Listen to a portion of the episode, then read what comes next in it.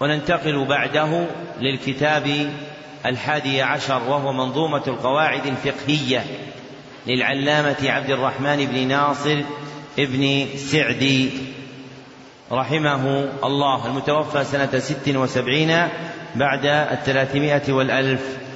نعم. بسم الله الرحمن الرحيم. الحمد لله رب العالمين والصلاة والسلام على أشرف الأنبياء والمرسلين نبينا محمد وعلى آله وصحبه أجمعين. قال الشيخ العلامة عبد الرحمن بن ناصر السعدي رحمه الله تعالى في منظومة القواعد الفقهية بسم الله الرحمن الرحيم. الحمد لله العلي الأرفق وجامع الأشياء والمفرق ذي النعم الواسعة الغزيرة والحكم الباهرة الكثيرة. ثم الصلاة مع سلام دائم على الرسول القرشي الخاتم وآله وصحبه الأبرار الحائز مراتب الفخار. اعلم هديت أن أفضل المنن علم يزيل الشك عنك والدرن ويكشف الحق لذي القلوب ويوصل العبد إلى المطلوب. استهل الناظم رحمه الله أرجوزته وفق آداب التصنيف المعتادة من البسملة والحمدلة والصلاة والسلام على الرسول صلى الله عليه وسلم وعلى آله وصحبه ثم شرع يذكر مقصوده بفعل منبه إلى مراده فقال اعلم هديت أن أفضل المنن علم يزيل الشك عنك والدرن مبينا فضل العلم وعظيم منفعته فالعلم أفضل منن الله على العبد والمنن جمع منة وهي النعمة الجليلة القدر وهي النعمة الجليلة القدر. ومن أعظم منافع العلم إزالته الشك والدرن عن القلوب ومن أعظم منافع العلم إزالته الشك والدرن عن القلوب. والشك هو تداخل الإدراك في القلب. والشك هو تداخل الإدراك في القلب. والدرن هو وسخ القلب وفساده. والدرن هو وسخ القلب وفساده. وينتج الشك من أمراض الشبهات. وينتج الشك من أمراض الشبهات. وينتج الدرن من أمراض الشهوات.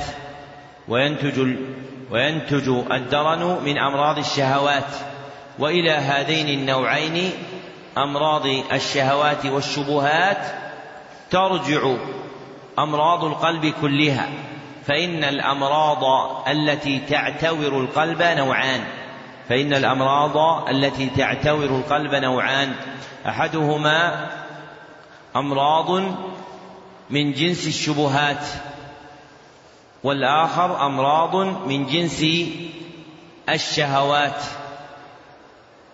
ومن منفعة العلم أيضا ما ذكره المصنف بقوله ويكشف الحق لذي القلوب ويوصل العبد إلى المطلوب أي يوضح الحق لهذه القلوب ويصل به العبد إلى مراداته الممدوحة شرعا وعرفا.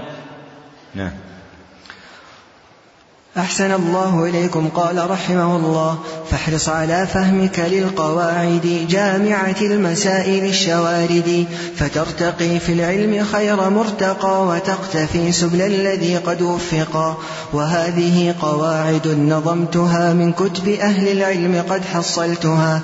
جزاهم المولى عظيم الأجر والعفو مع غفرانه والبر. لما بين الناظم رحمه الله فضل العلم وعظيم منفعته نبه بإشارة لطيفة إلى طريق حصول العلم في أبوابه كلها وهي معرفة قواعد العلوم التي تجمع كلياتها. وهي معرفة قواعد العلوم التي تجمع كلياتها وتقرب مضمناتها. فقال فاحرص على فهمك للقواعد إلى آخره. مبينا شدة الانتفاع بالقواعد وأنها تيسر نيل العلم وبمعرفتها يرتقي الطالب في العلم خير مرتقى ويقتفي سبل الموفقين من أهل العلم ومن قواعد العلوم القواعد الفقهية وهي مقصوده هنا دون غيرها لأنها مضمن منظومته لأنها مضمن منظومته وما وقع فيها من القواعد الأصولية فإنها بمنزلة التابع اللاحق وما وقع فيها من القواعد الأصولية فإنها بمنزلة التابع اللاحق. والقاعدة اصطلاحا قضية كلية تنطبق على جزئيات متفرقة. تنطبق على جزئيات متفرقة من أبواب متعددة. وهذا حد عام للقاعدة اصطلاحا في جميع العلوم. وهذا حد عام للقاعدة اصطلاحا في جميع العلوم. وإذا أريد تعريف القاعدة الفقهية اصطلاحا قيدت بما يدل على ذلك. فقيل القاعدة الفقهية اصطلاحا هي قضية كلية فقهية تنطبق على جزئيات متفرقة من أبواب متعددة. تنطبق على جزئيات متعددة من أبواب متفرقة. نعم. أحسن الله إليكم قال رحمه الله. والنية شرط لسائر العمل بها الصلاح والفساد للعمل.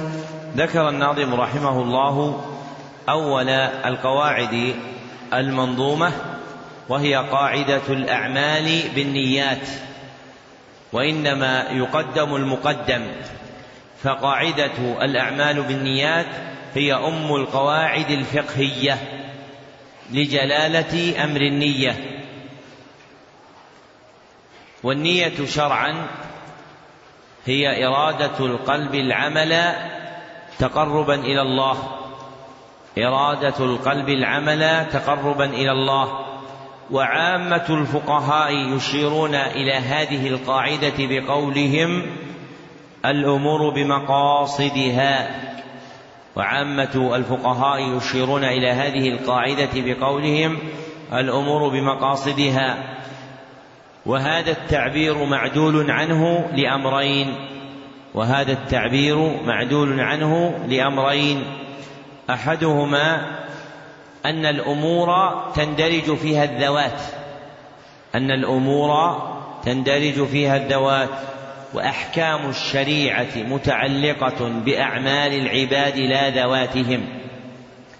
وأحكام الشريعة متعلقة بأعمال العباد لا ذواتهم.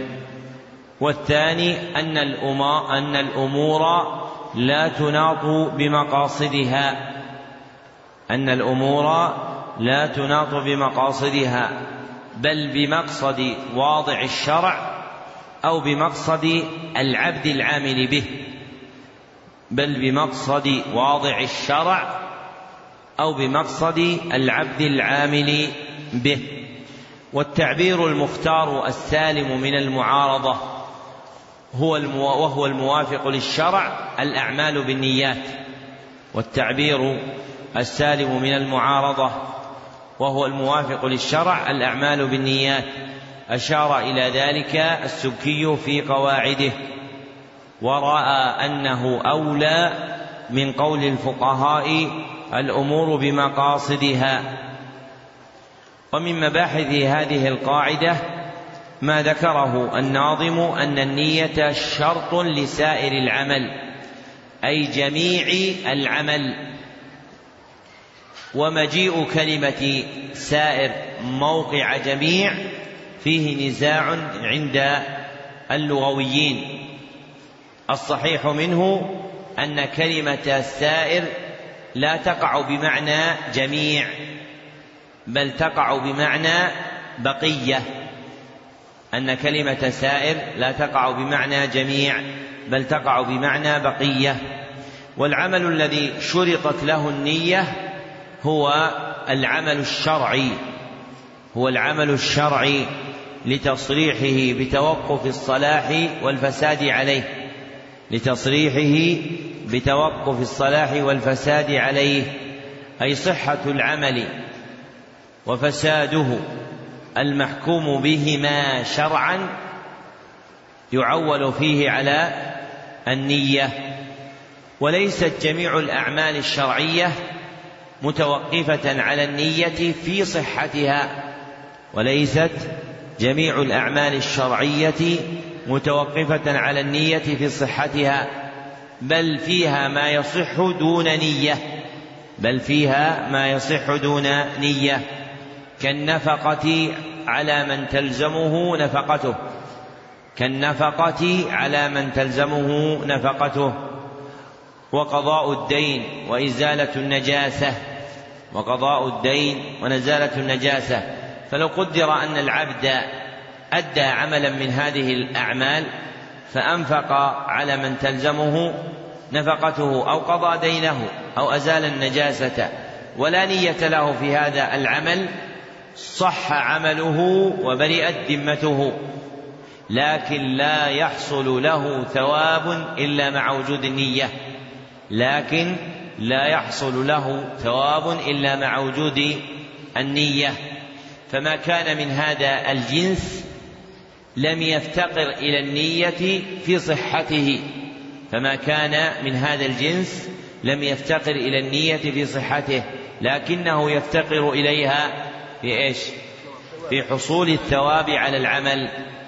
لكنه يفتقر إليها في حصول الثواب على العمل. فيكون قول الناظم والنية شرط لسائر العمل من العام المخصوص. فيكون قول الناظم والنية شرط لسائر العمل من العام المخصوص الذي يراد به أفراد معينة دون غيرها. الذي يراد به أفراد معينة دون غيرها. لما تقدم من أنه يكون في الأعمال ما لا ما يصح بلا نية. نعم. أحسن الله إليكم. قال رحمه الله والدين مبني على المصالح في جلبها والدرء للقبائح فإن تزاحم عدد المصالح يقدم الأعلى من المصالح وضده تزاحم المفاسد يرتكب الأدنى من المفاسد. ذكر الناظم رحمه الله قاعدة أخرى من القواعد المنظومة وهي أن الدين مبني على جلب المصالح ودرء المفاسد والجلب التحصيل والجمع والجلب التحصيل والجمع والدرء الدفع والمنع والدرء الدفع والمنع. وبناء الدين شرعا على المصالح من جهتين وبناء الدين شرعا على المصالح من جهتين. الجهة الأولى تأسيس المصالح. الجهة الأولى تأسيس المصالح. والجهة الثانية تكميل المصالح. والجهة الثانية تكميل المصالح. وبناؤه على المفاسد من جهتين. وبناؤه على المفاسد من جهتين. إحداهما درء المفاسد. درء المفاسد والأخرى تقليل المفاسد والأخرى تقليل المفاسد والتعبير الجامع لمقصود القاعدة الأتم أن يقال الدين مبني على تحصيل المصالح وتكميلها. الدين مبني على تحصيل المصالح وتكميلها. ودرء المفاسد وتقليلها. ودرء المفاسد وتقليلها.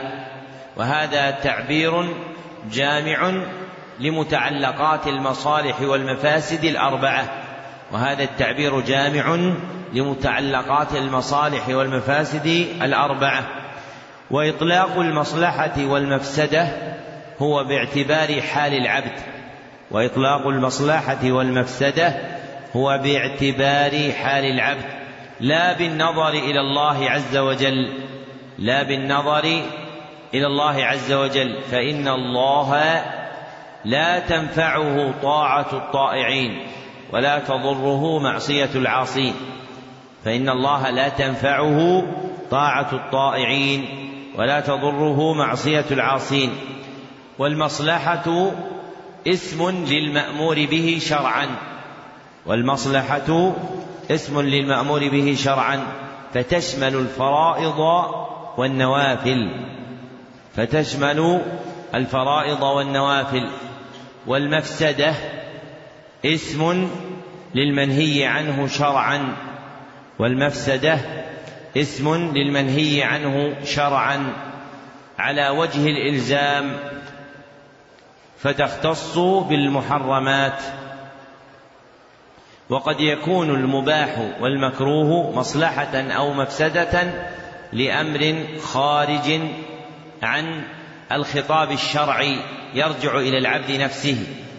وقد يكون المباح والمكروه مشتملا على مصلحة أو مفسدة لأمر خارج عن الخطاب الشرعي بالنظر إلى ما يرجع إلى العبد نفسه. فالمصالح تعم الفرائض والنوافل أما المفاسد فتختص بالمحرمات. ويبقى من خطاب الشرع الاقتضائي المباح والمكروه وهذان لا يكونان من جملة المفاسد والمصالح إلا باعتبار أمر خارجي يتعلق بالعبد الفاعل لهما. ومما يتعلق بالقاعدة المتقدمة تزاحم المصالح والمفاسد. ومما يتعلق بالقاعدة المتقدمة تزاحم المصالح والمفاسد. والمراد بتزاحم المصالح امتناع فعل إحدى المصلحتين إلا بترك الأخرى.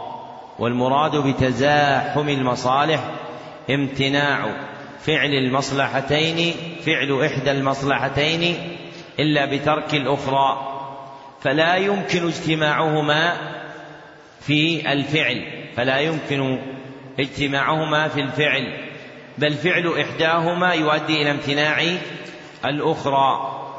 أما تزاحم المفاسد فالمراد به امتناع ترك إحدى المفسدتين إلا بفعل الأخرى امتناع ترك المفسد ترك إحدى المفسدتين إلا بارتكاب بفعل الأخرى.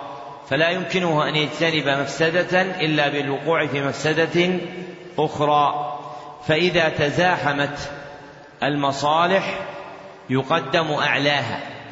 فإذا تزاحمت المصالح يقدم أعلاها. وإذا تزاحمت المفاسد يرتكب أدناها.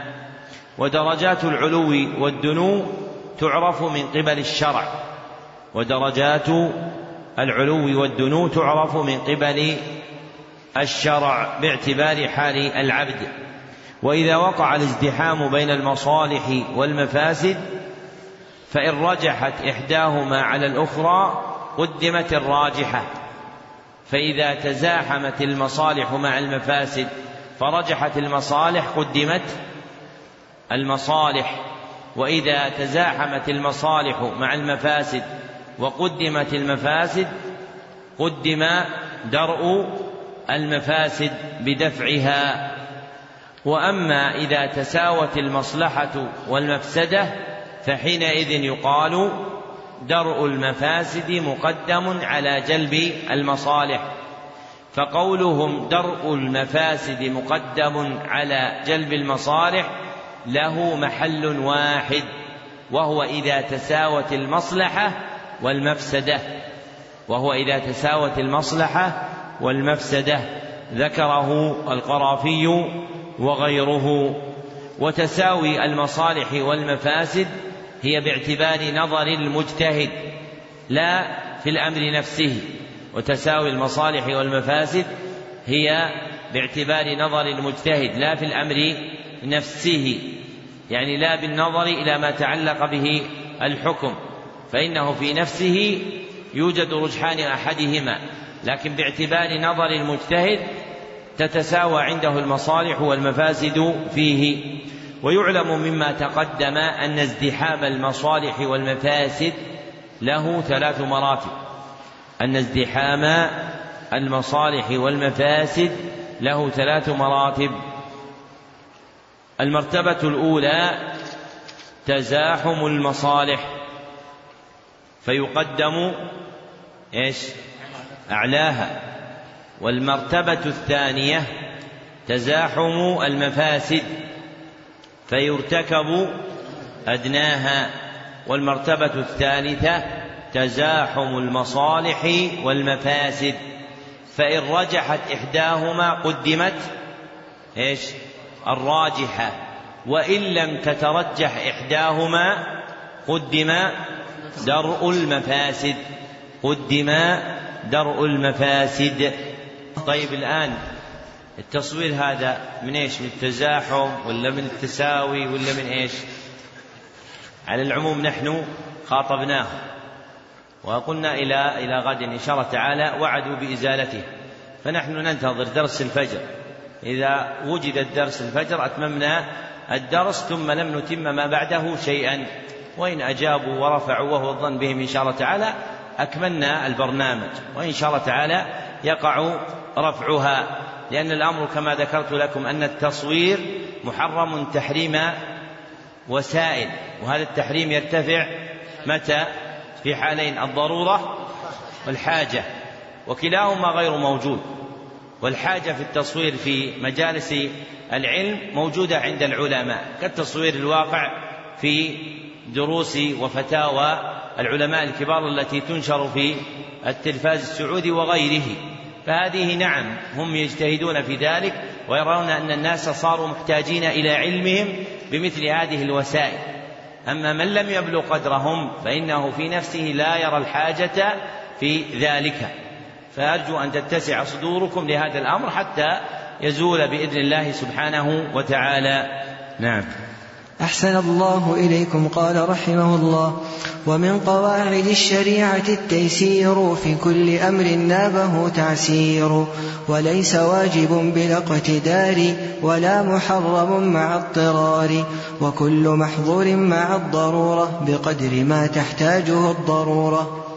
ذكر الناظم رحمه الله قاعدة أخرى من القواعد المنظومة وهي كما صرح بها في شرح منظومته التعسير يجلب التيسير. التعسير يجلب التيسير. وما ذكره في صياغة القاعدة أحسن من قول غيره وما ذكره في صياغة القاعدة أحسن من قول غيره المشقة تجلب التيسير لأن ما ذكره هو أقرب إلى دلائل الشرع لأن ما ذكره هو أقرب إلى دلائل الشرع. قال الله عز وجل يريد الله بكم اليسر ولا يريد بكم العسر. فنفى إرادة العسر لا المشقة. فنفى إرادة العسر لا المشقة وأحسن من هذا وذاك ما أخبر به الصادق المصدوق في حديث أبي صلى الله عليه وسلم في حديث أبي هريرة الدين يسر رواه البخاري. فيسر الشريعة عام لا يقتصر على محل العسر. فالمختار التعبير عن هذه القاعدة بقول الدين يسر أما التعبير بقولهم المشقة تجلب التيسير أو قول المصنف أو قول المصنف التعسير يجلب التيسير فلا يخلو واحد منهما من الإيراد عليه بأمرين فلا يخلو واحد منهما من الإيراد عليه بأمرين أحدهما أن الجالب للتيسير هو الدليل الشرعي لا المشقة والتعسير أن الجالب للتيسير هو الدليل الشرعي لا المشقة ولا التعسير والآخر أن اليسر وصف كلي للدين. أن اليسر وصف كلي للدين. لا يختص بالمشقة أو العسر. لا يختص بالمشقة أو العسر. فاليسر موجود في الدين كله في حال السعة وفي حال الضيق. ومن تيسير الشريعة أن الواجب مناط بالقدرة. ومن تيسير الشريعة أن الواجب مناط بالقدرة. كما قال الناظم وليس واجب بلا اقتدار فلا واجب إلا مع القدرة عليه. فلا واجب إلا مع القدرة عليه. ومن تيسيرها أيضا أن الاضطرار يرفع إثم التحريم. أن الاضطرار يرفع إثم التحريم. كما قال الناظم ولا محرم مع اضطرار وهذا معنى قول الفقهاء الضرورات تبيح المحظورات أي ترفع الإثم عن صاحبها. أي أنها ترفع الإثم عن صاحبها. لا تقلب المحرم إلى كونه حلالا. لا تقلب المحرم إلى كونه حلالا. فهو باق على الحرمة.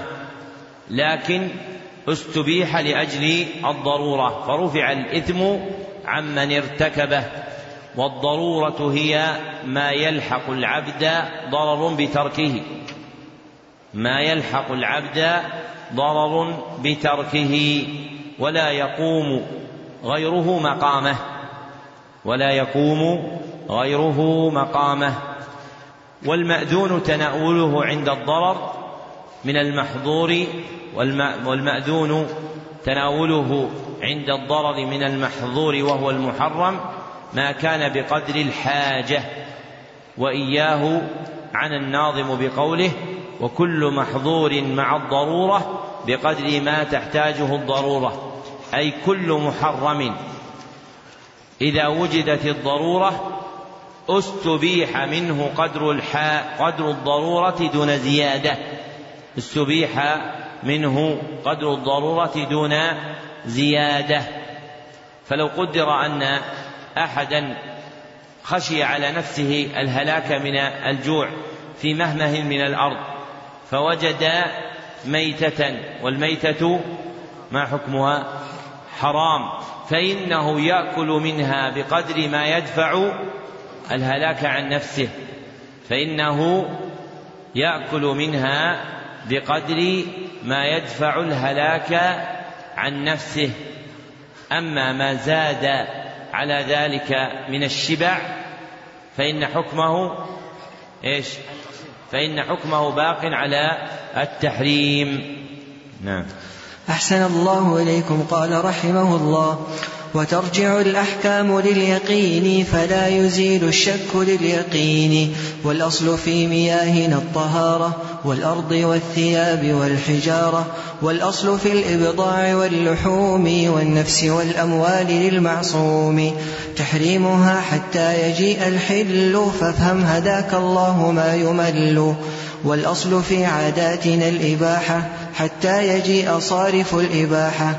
وليس مشروعا من الأمور غير الذي في شرعنا مذكور. ذكر الناظم رحمه الله قاعدة أخرى من القواعد المنظومة وهي قاعدة اليقين لا يزول بالشك.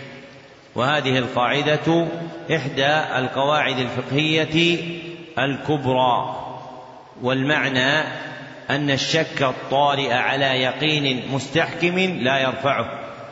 أن الشك الطارئ على يقين مستحكم لا يرفعه. وهي عند الفقهاء مختصة باليقين الطلبي دون الخبر. وهي عند الفقهاء مختصة باليقين الطلبي دون الخبر. فإذا كان مرد اليقين إلى الطلبيات قيل إن اليقين لا يزول بالشك. وأما إن كان متعلقه الخبريات وأما إن كان متعلقه الخبريات فإن الشك يؤثر في زوال اليقين. وتوضيح هذا أن من الشك في باب الطلبيات أن من شك في طهارته وهو أن من شك في حدثه وهو يتيقن الطهارة فإن طهارته باقية لأن اليقين لا يزول بالشك. ولو أنه شك في تصديقه بالله سبحانه وتعالى وجودا فإنه عندهم ينتقض به يقينه الديني وهو الذي ذكروه في باب الردة من كتاب الحدود فقالوا في المرتد إنه من انتقض دينه بقول أو فعل أو اعتقاد أو شك فجعلوا الشك مزيلا لليقين. فلو قدر وجود من ينتسب إلى الإسلام شك في وجود الله سبحانه وتعالى عن ذلك. فإن يقينه الديني يزول بذلك الشك الذي وقع منه. ففرقوا بين طروء الشك على اليقين الطلبي وطروئه على اليقين الخبري فلا يؤثر في الأول بخلاف الثاني.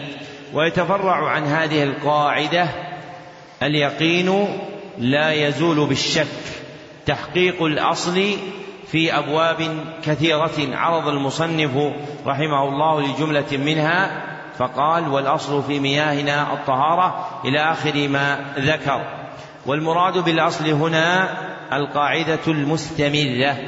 والمراد بالأصل هنا القاعدة المستمرة التي لا تترك إلا لدليل ينقل عنها. التي لا تترك إلا لدليل ينقل ينقل عنها. وذكر الناظم الأصل في أبواب تسعة. وذكر الناظم الأصل في أبواب تسعة. أولها أن الأصل في مياهنا الطهارة. أن الأصل في مياهنا الطهارة. والمراد بالمياه ما تتناوله أحكام الطهارات من المياه وهي كل مياه الدنيا. وهي كل مياه الدنيا فلا يريد تخصيصها بمياه المسلمين. والثاني الأصل في الأرض الطهارة. والثالث الأصل في الثياب الطهارة. والرابع الأصل في الحجارة الطهارة. والخامس الأصل في الإبضاع التحريم. والإبضاع بالكسر هو الوطء وعقد النكاح والإبضاع بالكسر هو الوطء وعقد النكاح. أما الأبضاع بالفتح فهي الفروج. أما الأبضاع بالفتح فهي الفروج. والذي تقتضيه عبارة الناظم في شرحه إرادته الكسر والذي تقتضيه عبارة الناظم في شرحه هو الكسر والمعنى أن الأصل في عقد النكاح الحل والمعنى أن الأصل في عقد النكاح الحل. فيجوز للمرء أن يعقد نكاحه على من شاء من النساء. فيجوز للمرء أن يعقد نكاحه على من شاء من النساء إلا ما استثنته الشريعة. وأما الأبضاع وهي الفروج فالأصل فيها التحريم. وأما الأبضاع وهي الفروج فالأصل فيها التحريم. فلا يجوز للعبد أن يطأ فرجا إلا زوجا أو ما ملكت يمينه. فلا يجوز للعبد أن يطأ فرجا إلا زوجا أو ما ملكت يمينه. والسادس الأصل في اللحوم التحريم. الأصل في اللحوم التحريم والمراد باللحوم هنا ما لا يحل إلا بذكاه ما لا يحل إلا بذكاه. فاللحم المحتاج شرعا إلى ذكاة لا يكون حلالا إلا بوجود تلك الذكاة فيكون الأصل فيها التحريم. أما إن أريد باللحوم جنس اللحوم فالأصل فيها الحل. أما إن أريد باللحوم جنس اللحوم فإن الأصل فيها الحل. قال الله تعالى قل لا أجد فيما أوحي إلي محرما على طاعم يطعمه إلا أن يكون ميتة أو لحم خنزير. إلى تمام الآية. فحدد الله سبحانه وتعالى فعد الله سبحانه وتعالى إلا أن يكون ميتة أو دما مسفوحا أو لحم خنزير. فحدد الله سبحانه وتعالى المحرم من المطعومات من اللحم. فما وراء ذلك فإنه حلال. فيكون المصنف أراد اللحم الذي تبيحه الذكاء. فيكون المصنف أراد اللحم الذي تبيحه الذكاء. والسابع الأصل في نفس المعصوم والسابع أن الأصل في نفس المعصوم ودمه التحريم. أن الأصل في نفس المعصوم ودمه التحريم. والمعصوم من ثبتت له حرمة يمتنع بها. والمعصوم من ثبتت له حرمة يمتنع بها. والمعصومون هم المسلم والذمي والمعاهد والمستأمن. هم المسلم والذمي والمعاهد والمستأمن. ومن ليس معصوما هو الحربي المقاتل للمسلمين. فلا حرمة له في نفسه ولا لماله. والثامن الأصل في العادات الإباحة. الأصل في العادات الإباحة. والعادة اسم لما استقر عند الناس وتتابعوا عليه. اسم لما استقر عند الناس وتتابعوا عليه. والموافق للشرع تخصيص القاعدة بالعرف. فيقال الأصل في العرف الإباحة. الأصل في العرف الإباحة لأمرين. أحدهما أن الشرع جاء باسم العرف ولم يأت بالعادة أن الشرع جاء باسم العرف ولم يأتي بالعادة. قال الله تعالى وأمر بالعرف أي بالمعروف الجاري بين الناس والآخر أن العادة قد تكون مستحسنة وقد تكون مستقبحة أن العادة قد تكون مستحسنة وقد تكون مستقبحة أما العرف فإنه لا يسمى عرفا إلا إذا كان مستحسنا. أما العرف فإنه لا يسمى عرفا إلا إذا كان مستحسنا. فالأعراف باقية على الإباحة ولا تنقل عنها إلا بدليل يخرجها عنه كما قال الناظم حتى يجيء صارف الإباحة أي حتى يرد الدليل الناقل للعرف عن الإباحة إلى غيرها ككراهة أو تحريم والتاسع الأصل في العبادات التوقيف وهو المذكور في قول الناظم وليس مشروعا من الأمور غير الذي في شرعنا مذكور فالمقصود بالأمور العبادات فالمقصود بالأمور العبادات لأن الغالب اختصاص اسم الشرع بها فيكون فيكون قوله مشروعا مفسرا للأمور. فالأمور المشروعة يعني العبادات. فالأصل فيها التوقيف أي التوقف عن إثبات شيء منها إلا مع ورود دليل به. التوقف عن إثبات شيء منها إلا بورود دليل به. وهذه القاعدة ترجم لها المصنف في القواعد والأصول الجامعة بقوله الأصل في العبادات الحظر. الأصل في العبادات الحظر أي المنع. ولا فرق بين العبادتين ولا فرق بين العبارتين إلا من جهة التعلق. فقولهم الأصل في العبادات التوقيف يعني باعتبار ورودها من الشرع. يعني باعتبار ورودها من الشرع. وقولهم الأصل في العبادات الحظر يعني باعتبار فعل العبد لها. يعني باعتبار فعل العبد لها. فيحظر عليه أن يفعل عبادة إلا ما ورد به الدليل. نعم. أحسن الله إليكم. قال رحمه الله وسائل الأمور كالمقاصد واحكم بهذا الحكم للزوائد. ذكر الناظم رحمه الله قاعدتين أخريين من القواعد المنظومة. إحداهما الوسائل لها أحكام المقاصد. الوسائل لها أحكام المقاصد. والأخرى الزوائد لها أحكام المقاصد. فمتعلقات القاعدة ثلاثة أشياء. فمتعلقات القاعدة ثلاثة أشياء. أحدها المقاصد وهي الغايات المرادة في الأمر والنهي. الغايات المرادة في الأمر والنهي. وثانيها الوسائل وهي الذرائع المفضية إلى المقاصد. وهي الذرائع المفضية إلى المقاصد أي الموصلة إليها. وثالثها الزوائد.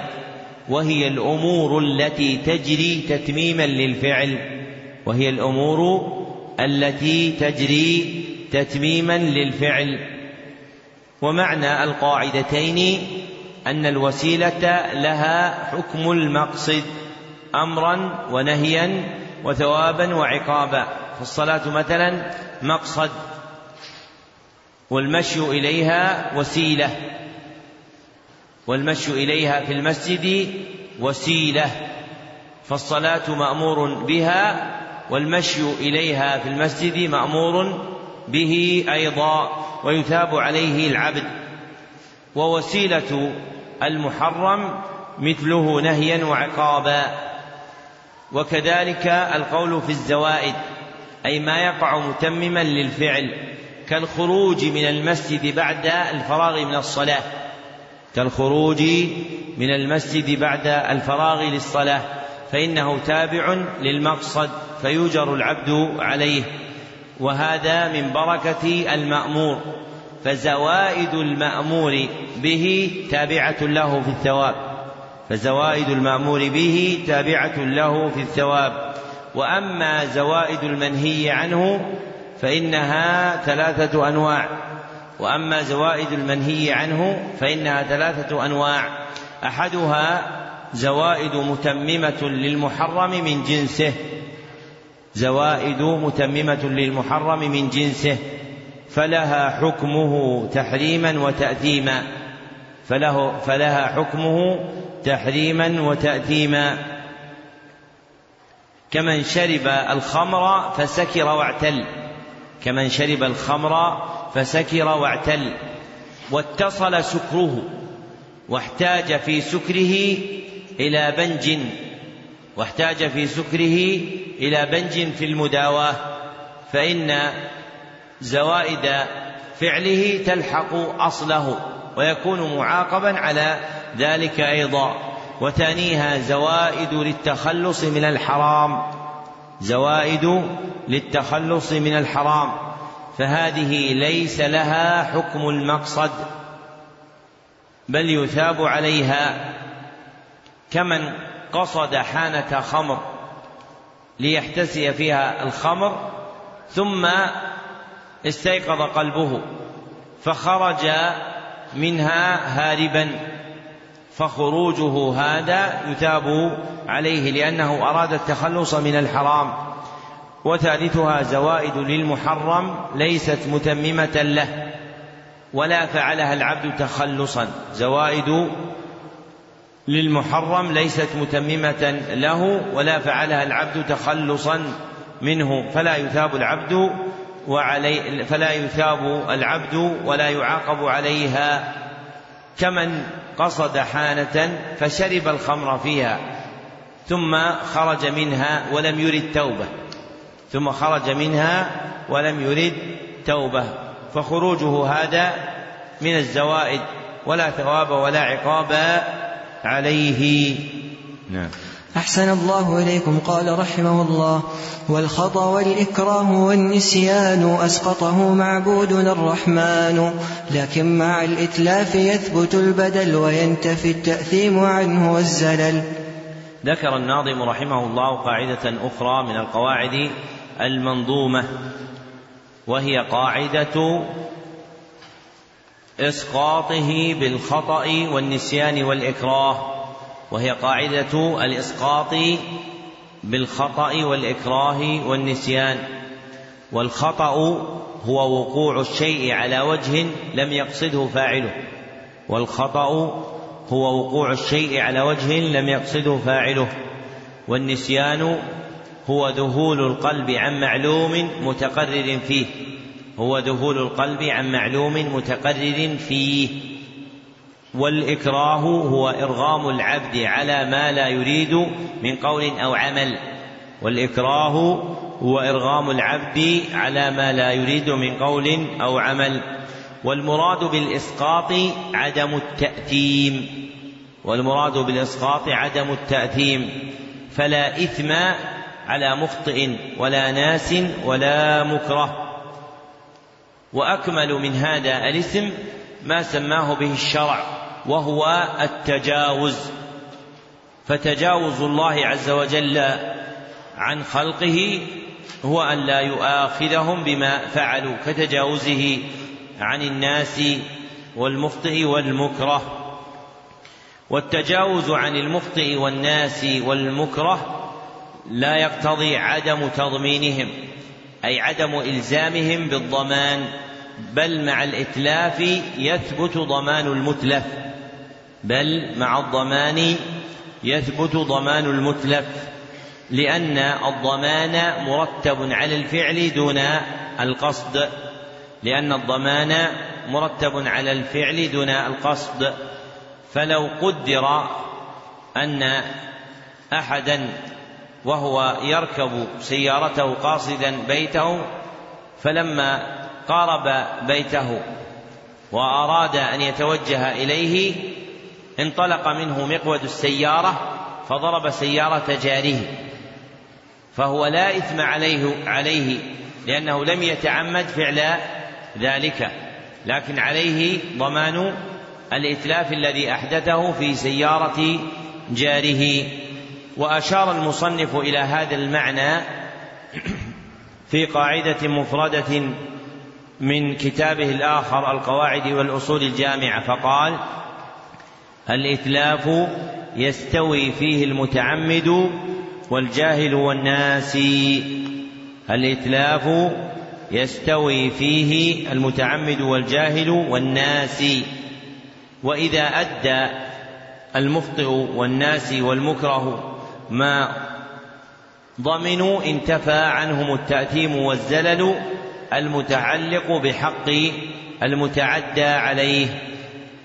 والضمان هنا هو هو إلزام المتعدي بحق المتعدى عليه في المتلفات.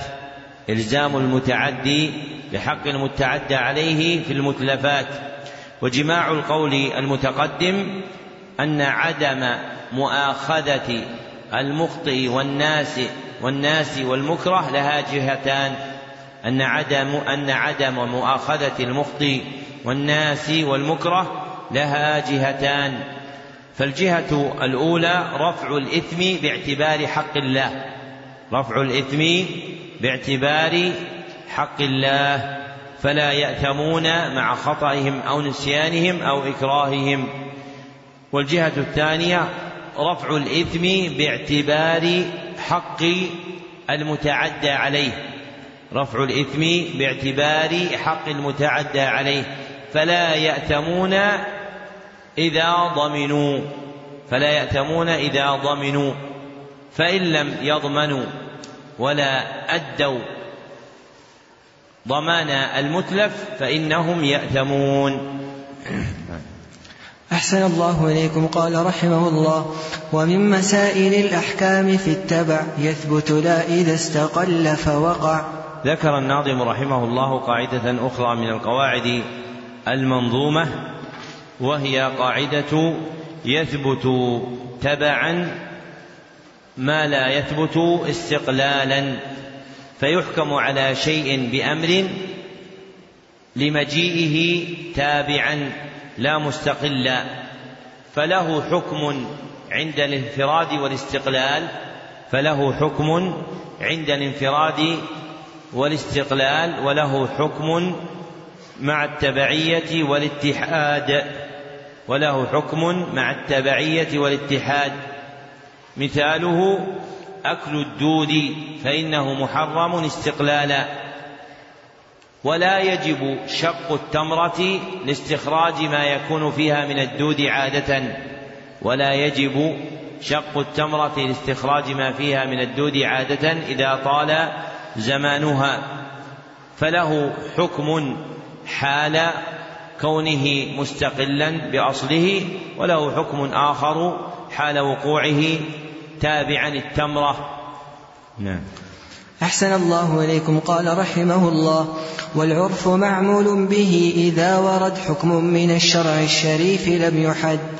ذكر الناظم رحمه الله قاعدة أخرى من القواعد المنظومة وهي قاعدة العرف قاعدة العرف محكم قاعدة العرف محكم والعرف هو ما تتابع عليه الناس واستقر عندهم ما تتابع عليه الناس واستقر عندهم ومن أحكام العرف التعويل عليه في ضبط حدود الأسماء الشرعية. التعويل عليه في ضبط حدود الأسماء الشرعية التي لم تبين حدودها كإكرام الضيف وحد الجوار وبر الوالدين وأشباهها. وهذا هو مراد الناظم. واقتصر عليه لأنه أعظم موارد قاعدة العرف محكم. فمن أعظم ما ينتفع بهذه القاعدة فيه بيان حدود الأحكام الشرعية المضبوطة بالعرف. فمثلا الإكرام لم يقدر شرعا ووكل إلى العرف. فما سماه العرف إكراما اندرج فيه. وأكثر الفقهاء يذكرون هذه القاعدة بقولهم العادة محكمة. وسبق أن ذكرنا أن ذكر العادة معدول عنه إلى ذكر العرف. نعم. أحسن الله إليكم قال رحمه الله. معاجل المحظور قبل آنه قد باء بالخسران مع حرمانه. ذكر الناظم رحمه الله قاعدة أخرى من القواعد المنظومة وهي قاعدة من استعجل شيئا قبل أوانه عوقب بحرمانه. من استعجل شيئا قبل أوانه عوقب بحرمانه. صرح بها الناظم في شرحه. ولم يجر على وفقها في نظمه. ونظمها الأهدل في الفرائد البهية فقال ومن يكن قبل الأوان استعجلا عوقب بالحرمان حتما أصلا. ومن يكن قبل الأوان استعجلا عوقب بالحرمان حتما أصلا. والمحظور هو ما نهي عنه شرعا على وجه الإلزام والمحظور هو ما نهي عنه شرعا على وجه الإلزام أي المحرم ومعاجلته المبادرة إليه ومعاجلته المبادرة إليه فيعاقب بحرمانه فيعاقب بحرمانه من قصده بالخسران. فالذي يقصد معاجلة المحرم يبوء بالخسران والحرمان وهو ترتب الإثم عليه. فإذا تعجل العبد التي رتبت عليها أمور في الأحكام الشرعية فإنه يعاقب بنقيض قصده. كمن قتل مورثه ليرثه. كمن قتل مورثه ليرثه فإنه يحرم ميراثه. نعم. أحسن الله إليكم. قال رحمه الله وإن أتى التحريم في نفس العمل أو شرطه فذو فساد وخلل. ذكر الناظم رحمه الله قاعدة أخرى من القواعد المنظومة وهي قاعدة العبادات الواقعة على وجه محرم على ما في شرح الناظم وهي قاعدة العبادات الواقعة على وجه محرم على ما في شرح الناظم فالمراد بالعمل في قوله في نفس العمل أي العبادات وألحق بها في كتابه الآخر المع... في كتابه الآخر القواعد والأصول الجامعة المعاملات فجعل القاعدة عامة في العبادات والمعاملات وهو المعروف عند أهل العلم في هذه القاعدة. أنها عامة في العبادات والمعاملات والمراد بالتحريم النهي وعبر عنه بأثره الناتج عنه والمراد بالتحريم النهي وعبر عنه بأثره الناتج عنه. فالأصل في النهي أنه للتحريم فالأصل في النهي أنه للتحريم ومورده هنا هو الفعل. ومورده هنا هو الفعل فكأن الناظم يقول وإن أتى النهي في نفس العمل. والنهي باعتبار تعلقه بالمنهي عنه يعود إلى أحد أربعة أمور والنهي باعتبار تعلقه بالمنهي عنه يعود إلى أربعة أمور أحدها عوده إلى المنهي عنه في ذاته أو ركنه. عوده إلى المنهي عنه في ذاته أو ركنه وثانيها عوده إلى شرطه عوده إلى شرطه والشرط اصطلاحا وصف خارج عن الماهية يلزم من عدمه عدم ما علق عليه وصف خارج عن الماهية يلزم من عدمه عدم ما علق عليه. وثالثها عوده إلى وصف ملازم له. عوده إلى وصف ملازم له. والوصف الملازم هو ما اقترن بالمنهي عنه. والوصف الملازم هو ما اقترن بالمنهي عنه. فصار مصاحبا له مؤثرا في حكمه. فصار مصاحبا له مؤثرا في حكمه. ورابعها عوده إلى خارج عما تقدم متصل بالفعل. عوده إلى خارج عما تقدم متصل بالفعل. فإذا عاد النهي إلى الثلاثة الأول رجع على العمل بالفساد والبطلان. فإذا عاد النهي إلى الثلاثة الأول رجع على الفعل بالفساد والبطلان. وأما إذا رجع إلى الرابع فإنه لا يتعلق به الفساد فإنه لا يتعلق به الفساد ولا يكون منتجا فساد العمل وبطلانه. نعم. أحسن الله إليكم قال رحمه الله ومتلف مؤذيه ليس يضمن بعد الدفاع بالتي هي أحسن. ذكر الناظم رحمه الله قاعدة أخرى من القواعد المنظومة وهي قاعدة من أتلف شيئا دفعا لمضرته فلا ضمان عليه. من أتلف شيئا دفعا لمضرته فلا ضمان عليه. بعد الدفاع بالتي هي أحسن.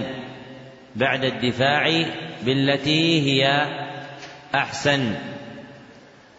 وبيانه أن العبد إذا أتلف موذيه الذي صال عليه أن العبد إذا أتلف موذيه الذي صال عليه وخاف ضرره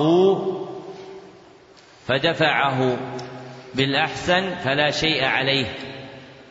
ودفعه بالأحسن فلا شيء عليه. فإن دفعه بغير الأحسن فعليه إيش؟ الضمان. فإن دفعه بغير الأحسن فعليه الضمان. فلو قدر أن جملا صال على رجل فقصده يريد هلكته. فدفعه بالتي هي أحسن بأن ركب سيارته وابتعد عنه فيكون دفعه له بالتي هي أحسن بتركه والنأي بنفسه. فإن ابتعد بالسيارة ثم رجع إليه فضربه بها كان دفعه بغير الأحسن فوجب عليه فيه الضمان فيدفع بالأسهل ثم يرتقى إلى ما فوقه فإن عكس فعليه الضمان لما فيه من التعدي. نعم. أحسن الله إليكم قال رحمه الله وأل تفيد الكل في العموم في الجمع والإفراد كالعليم والنكرات في سياق النفي تعطي العموم أو سياق النهي كذاك من وما تفيدان مع كل العموم يا أخي فاسمعا ومثله المفرد إذ يضاف فافهم هديت الرشد ما يضاف ذكر الناظم رحمه الله هنا جملة من القواعد المنظومة تتعلق بدلالات الألفاظ وهي بأصول الفقه ألصق منها بقواعد الفقه. وانطوت هذه الأبيات على ذكر ستة ألفاظ موضوعة للدلالة على العموم وهو شمول جميع الأفراد وهو شمول جميع الأفراد الناشئ من دلالة العام. الناشئ من دلالة العام والعام عندهم اصطلاحا القول الموضوع القول الموضوع لاستغراق جميع أفراده بلا حصر. القول الموضوع لاستغراق جميع أفراده بلا حصر. فأولها ال الداخلة على المفرد والجمع. ال الداخلة على المفرد والجمع والمراد بها ال التي للجنس والمراد بها ال التي للجنس.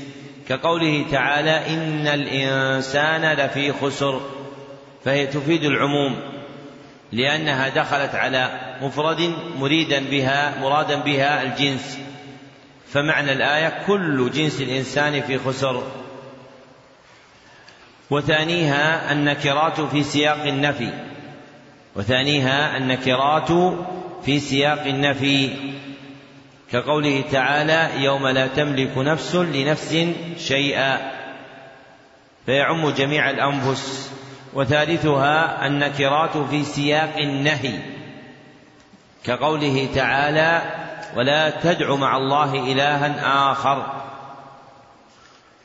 والفرق بين النهي والنفي اختصاص النهي بمجيء لا الناهية. اختصاص النهي بمجيء لا الناهية. المعقبة بالفعل المضارع المجزوم. المعقبة بالفعل المضارع المجزوم. فمتى وجدت هذه الصيغة سمي إيش؟ نهيا. وما عدا ذلك فهو نفي. ورابعها من؟ وخامسها ما؟ الاسمية دون الحرفية عند الجمهور. أي ما؟ الواقعة اسما. وسادسها المفرد المضاف. وسادسها المفرد المضاف. والمراد منه هنا ما كان مضافا إلى معرفة. ما كان مضافا إلى معرفة مع دلالته على الجنس. مع دلالته على الجنس. فالمفرد المضاف يعم بشرطين. فالمفرد المضاف يعم بشرطين. أحدهما أن يكون اسم جنس أن يكون اسم جنس. وثانيها أن يكون مضافا إلى معرفة. أن يكون مضافا إلى معرفة. كقوله تعالى وأما بنعمة ربك فحدث. فالنعمة اسم جنس وأضيفت إلى معرفة فتعم جميع النعم. نعم. أحسن الله إليكم قال رحمه الله. ولا يتم الحكم حتى تجتمع كل الشروط والموانع ترتفع. ذكر الناظم رحمه الله قاعدة أخرى من القواعد المنظومة هي قاعدة أن الأحكام لا تتم ولا يترتب عليها مقتضاها والحكم المعلق بها حتى تتم شروطها وتنتفي موانعها. كما صرح به الناظم في شرحه وزاد في كتابه الآخر القواعد والأصول الجامعة وجود أركانها وزاد في كتابه الآخر القواعد والأصول الجامعة وجود أركانها وهذه الزيادة لا حاجة إليها لأن وجود الركن مكفول بوجود الشيء نفسه لأن وجود الركن مكفول بوجود الشيء نفسه فمن الأركان يتركب الشيء فمن الأركان يتركب الشيء. فالمفتقر إليه هنا هو اجتماع الشروط وانتفاء الموانع. فمن أصول الشريعة العظام وقواعدها محكمة النظام أن الحكم على الأشياء منوط بأمرين. أن الحكم على الأشياء منوط بأمرين. أحدهما اجتماع الشروط اجتماع الشروط. وتقدم أن الشرط اصطلاحا وصف خارج عن الماهية وصف خارج عن عن الماهية يلزم من عدمه عدم ما علق عليه. والآخر انتفاء الموانع. وأشار إلى الانتفاء بالارتفاع أي عدم الوجود. والمانع اصطلاحا وصف خارج عن الماهية يلزم من وجوده عدم ما علق عليه. يلزم من وجوده عدم ما علق عليه. نعم. أحسن الله إليكم. قال رحمه الله ومن أتى بما عليه من عمل قد استحق ما له على العمل.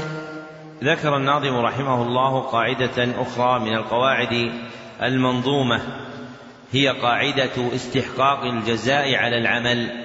هي قاعدة استحقاق الجزاء على العمل. فاستحقاق جزاء العمل متوقف على الوفاء بالعمل نفسه. متوقف على الوفاء بالعمل نفسه. فاستحقاق الثواب وفق قدره.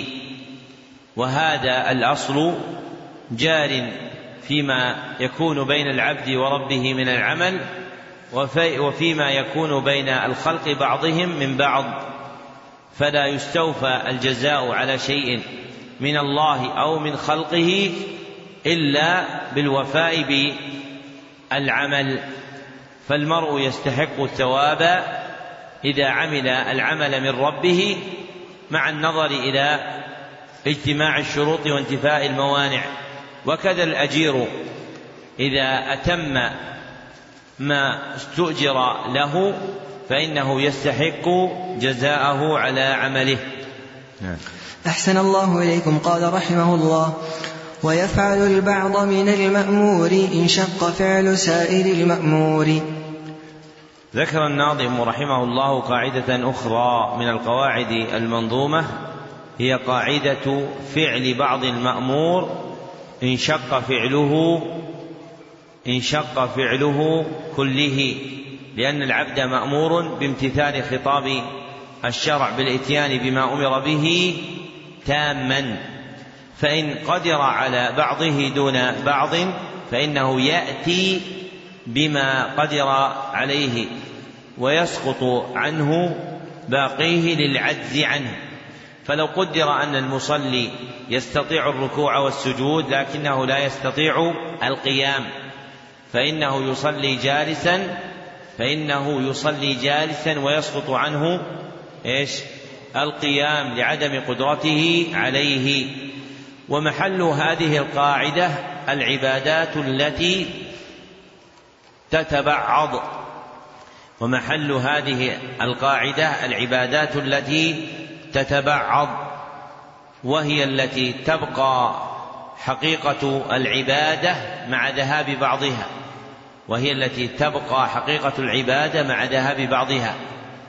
كصلاة من لم يقدر على القيام كصلاة من لم يقدر على القيام. أما العبادة التي لا تقبل التبعض فإنها لا تجري فيها هذه القاعدة.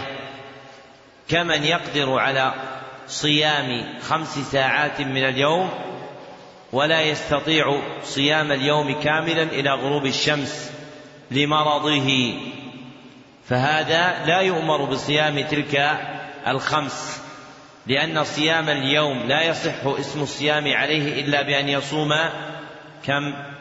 اليوم كله إلا بأن يصوم اليوم كله. فالعبادات باعتبار قبولها التبعض نوعان. فالعبادات باعتبار قبولها التبعض نوعان. أحدهما ما يقبل التبعض ما يقبل التبعض فتبقى حقيقته مع ذهاب بعضه كالصلاة. والآخر ما لا يقبل التبعض فلا تبقى حقيقته مع ذهاب بعضه مثل إيش؟ كالصيام والقاعدة تتعلق بالنوع الأول دون الثاني. نعم. أحسن الله إليكم قال رحمه الله وكل ما نشا عن الماذون فذاك أمر ليس بالمضمون. ذكر الناظم رحمه الله قاعدة أخرى من القواعد المنظومة هي قاعدة الضمان في المأذون به. قاعدة الضمان في المأذون به فما نشأ عن مأذون به كان تابعا له فلا ضمان على صاحبه. فما نشأ عن مأذون به كان تابعا له فلا ضمان على صاحبه. والتحقيق أن الإذن نوعان والتحقيق أن الإذن نوعان. النوع الأول إذن عرفي. إذن عرفي وهو إذن العبد في حقه لغيره. إذن العبد في حقه لغيره. فمن أذن له غيره في حقه فلا ضمان عليه. فمن أذن له غيره في حقه فلا ضمان عليه بشرطين.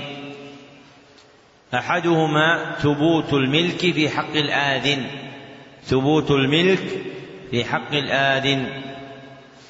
والآخر أهلية المأذون له في التصرف. أهلية المأذون له في التصرف.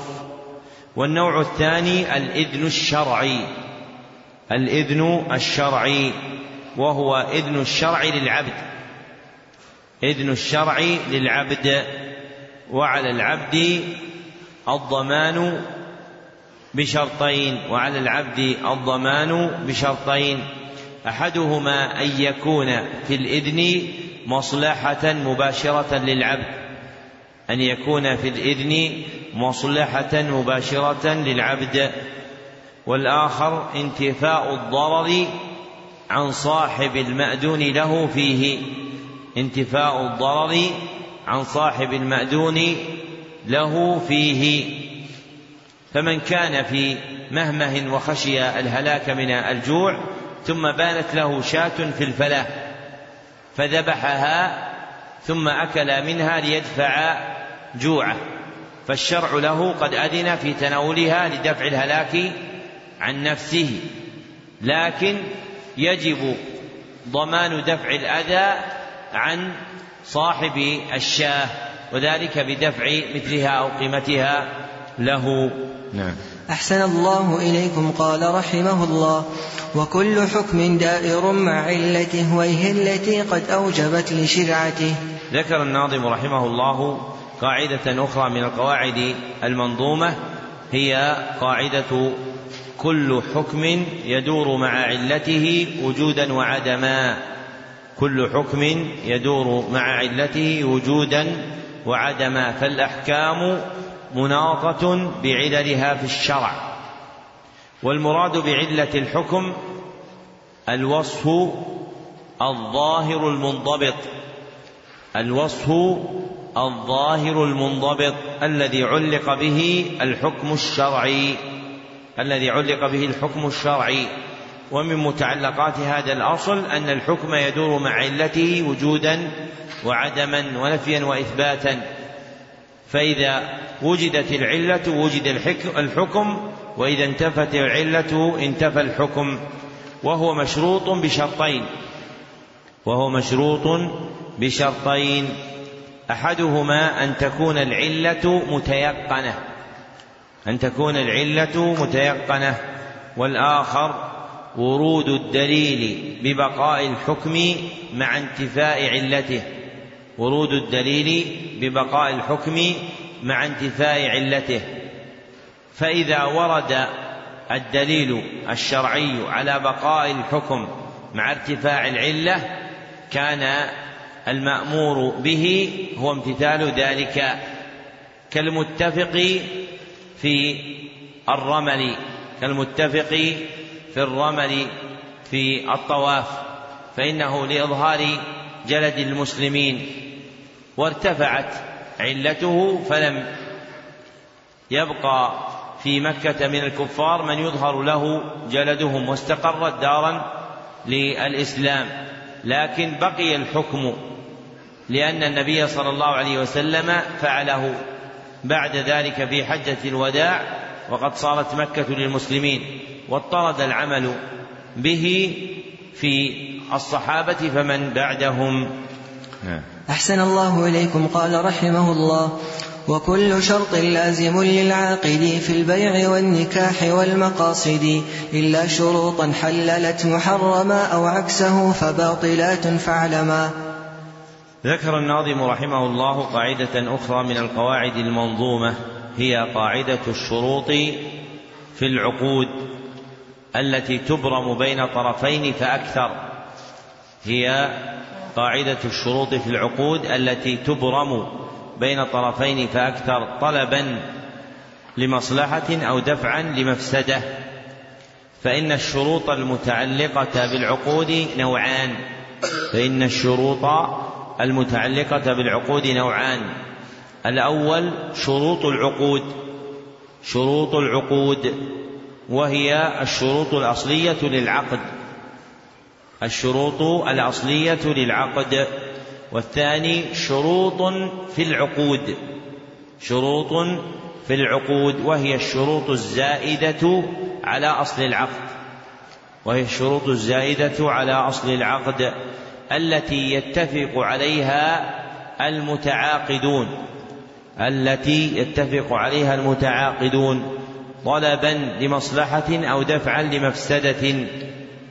فالشروط التي في العقود زائدة عن أصل العقد وأما شروط العقود فهي المتعلقة أصالة بالعقد نفسه.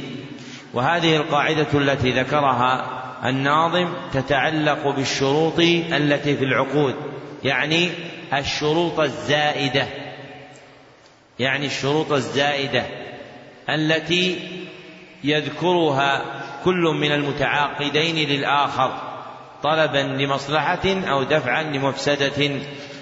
فالأصل فيها أنها ملزمة لمن التزمها. فالأصل فيها أنها ملزمة لمن التزمها إلا ما أحل الحرام أو حرم الحلال. نعم. أحسن الله إليكم قال رحمه الله. تستعمل القرعة عند المبهم من الحقوق أو لدى التزاحم. ذكر الناظم رحمه الله قاعدة أخرى من القواعد المنظومة هي قاعدة القرعة. والقرعة هي الاستهام هي الاستهام لاختيار شيء دون قصد تعيينه مسبقا. هي الاستهام لاختيار شيء دون قصد تعيينه مسبقا والاستهام الضرب باستهام ثم أقيم غيرها مقامها ثم أقيم غيرها مقابها مقامها. فكانت العرب تطلب القرعة أولا باستعمال السهام في استخراجها ثم عم كل ما يطلب به عمل القرعة. وذكر الناظم أن القرعة تستعمل في مقامين. أحدهما مقام الإبهام مقام الإبهام لتعيين ما يراد تمييزه. مقام الإبهام لتعيين ما يراد تمييزه. والآخر مقام الازدحام مقام الازدحام لتبيين ما يراد تقديمه. مقام الازدحام لتبيين ما يراد تقديمه. نعم. أحسن الله إليكم قال رحمه الله. وإن تساوى العملان اجتمعا وفعل أحدهما فاستمعا. ذكر الناظم رحمه الله قاعدة أخرى من القواعد المنظومة وهي قاعدة اجتماع عملين من جنس واحد متفقي الأفعال. وهذه القاعدة مندرجة تحت أصل جليل وهو تداخل الأعمال. فالأعمال إذا اجتمعت لها حالان. فالأعمال إذا اجتمعت لها حالان. الحال الأولى التزاحم وسبق بيانه.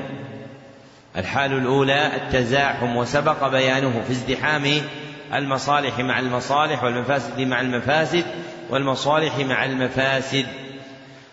والآخر التداخل وهو المقصود في هذه القاعدة. التداخل وهو المقصود في هذه القاعدة. ومن فروعه أنه إذا اجتمع عملان فعل أحدهما ونويا جميعا. إذا اجتمع عملان فعل أحدهما ونويا جميعا وهو مشروط بثلاثة شروط وهو مشروط بثلاثة شروط. أحدها أن يكون العملان من جنس واحد أن يكون العملان من جنس واحد. وثانيها أن تكون أفعالهما متفقة أن تكون أعمالهما متفقة. وثالثها ألا يكون كل منهما مقصودا لذاته.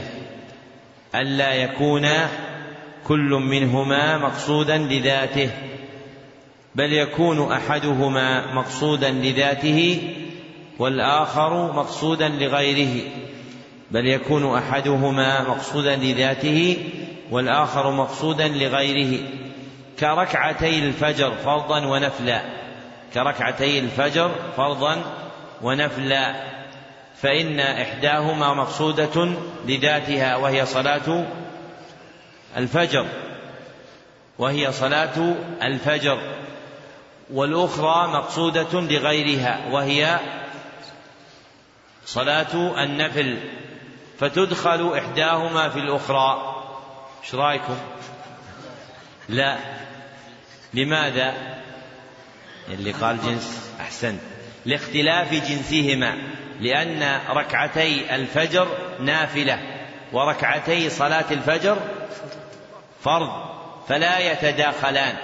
لكن لو قدر أن المصلي دخل المسجد قبل الفجر فصلى ركعتين يريد بهما ركعتا الفجر راتبة ونوى معهما أيضا تحية المسجد ونوى أيضا سنة الوضوء. جاز أن تتداخل هذه الأعمال الثلاثة فيصليها في ركعتين ويصيب أجورها جميعا. نعم. أحسن الله إليكم قال رحمه الله. وكل مشغول فلا يشغل مثاله المرهون والمسبل. ذكر الناظم رحمه الله تعالى قاعدة أخرى وهي قاعدة المشغول لا يشغل أي أن العين المشغولة بحكم لا تشغل بحكم آخر أي أن العين المشغولة بحكم لا تشغل بحكم آخر كدار موقوفة كدار موقوفة أي مجعولة وقفا فلا تشغل برهنها فلا تشغل برهنها أي لا تجعل رهنا. والتحقيق أن هذه القاعدة مقيدة بما يرجع على الإشغال بالإبطال. والتحقيق أن هذه القاعدة مقيدة بما يرجع على الإشغال بالإبطال دون غيره. فإذا كان شغلها بشيء يرجع على أصلها الذي جعلت له بالإبطال فهذا لا يصح. وإن كان لا يرجع عليه بالإبطال فهذا يصح. نعم. أحسن الله إليكم. قال رحمه الله ومن يؤد عن أخيه واجبا له الرجوع إن نوى طالبا ذكر الناظم رحمه الله قاعدة أخرى من القواعد المنظومة وهي من أدى عن غيره واجبا بنية الرجوع. من أدى عن غيره واجبا بنية الرجوع رجع وإلا فلا. رجع وإلا فلا. هذا نص عبارة الناظم نفسه في كتابه الآخر القواعد والأصول الجامعة. وهذه القاعدة تتعلق بالحقوق المؤداة عن الخلق. فمن أدى حقا عن غيره ونوى الرجوع إليه في أخذه رجع إليه فأخذه.